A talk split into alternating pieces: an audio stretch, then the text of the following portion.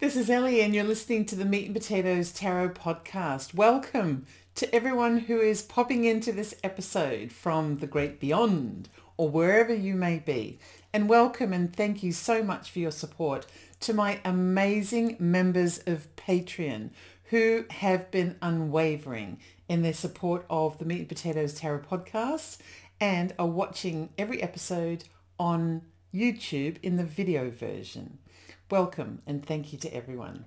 Um, I wanted to take a moment before I get on to the very next card, which is the Five of Wands, um, just to say that I'm really thrilled about all of the amazing feedback that I've been getting about this learning series, Meat Potatoes Tarot Podcast.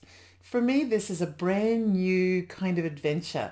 I am accustomed to reading tarot. I'm accustomed to doing readings on a day-to-day basis. Um, sometimes I'm, I've become actually accustomed to reading on such a wide variety of subjects, but I've never really considered whether I would be able to sort of share the knowledge that I have gained over so many years with so many people.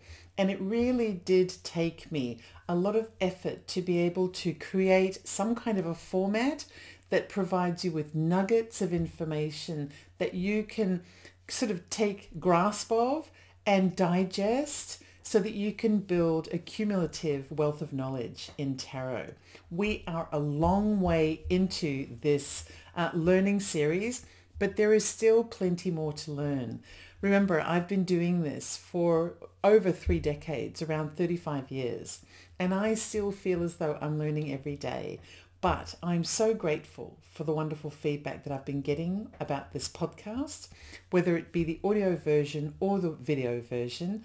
And uh, I'm really thrilled. It really inspires me to continue on with this action, which is actually relevant to the Wand suite. And that is what we're currently talking about, action and inspiration. Today, we are looking at the Five of Wands a bit of a mad scramble looking card with a bunch of people kind of doing their own thing and uh, demonstrating their willpower or something like that. Um, so let's take a look at the Five of Wands.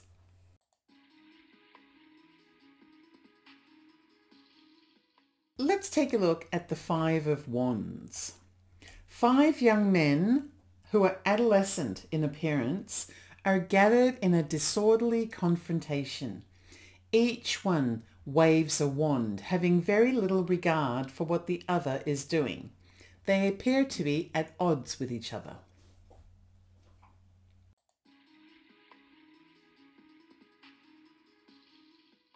In the upright position, the Five of Wands represents arguments and tension, competition and strife. In the reverse position, the Five of Wands represents refusing to argue, reaching a resolution, and having inner demons.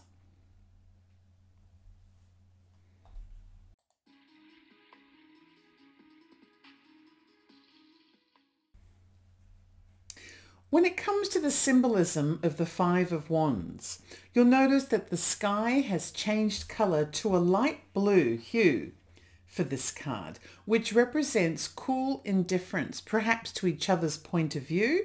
It may also relate to a light-hearted or performative disagreement, such as a game.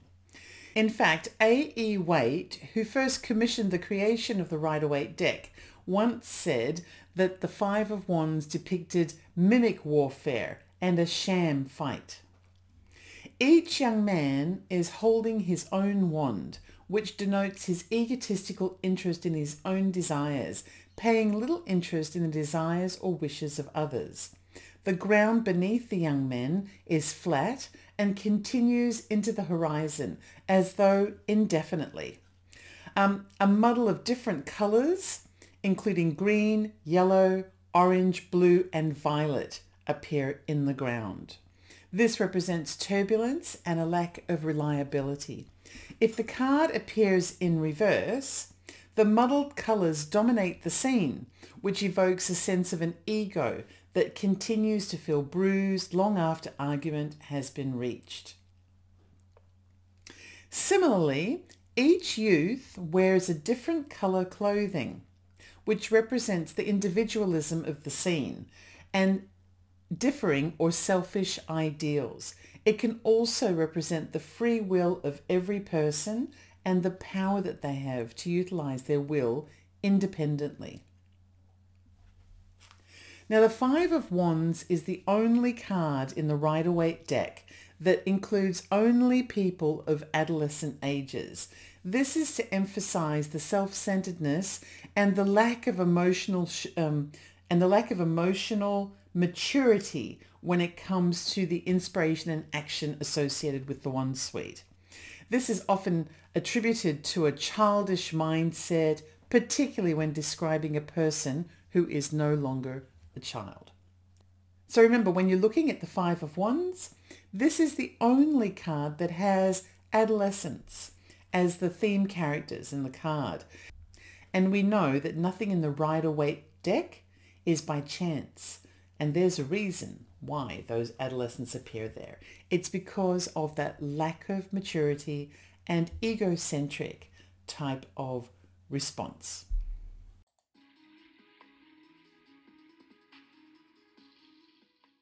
If you were to ask me what I believe the overall theme is of the Five of Wands, I would say, your life is a constant interplay that allows free will to develop. To master the game, you must learn which battles are real, which are winnable, and which are a waste of your will.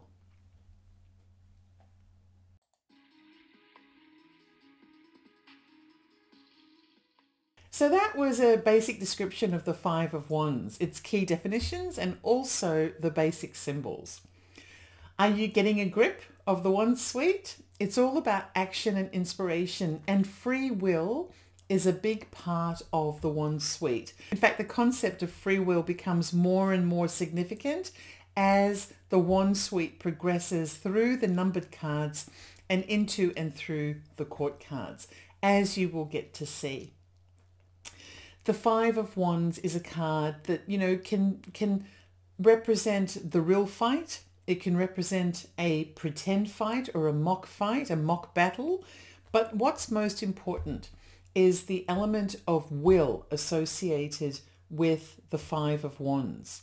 Depending on who it is that's part of this sort of chaotic looking um, battle that's taking place here, whether real or in a mock fashion, is the maturity of will that's actually in play here. And so that is something really easy to remember.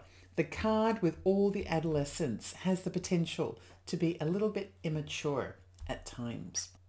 If you'd like to see me put my knowledge of tarot into practice, you can always subscribe to the Ellie Dreams Down Under channel on YouTube. I produce a new video every day of the year and all of the videos are free. I do readings on US politics, world affairs, the unexplained. I also do personal readings and mysteries.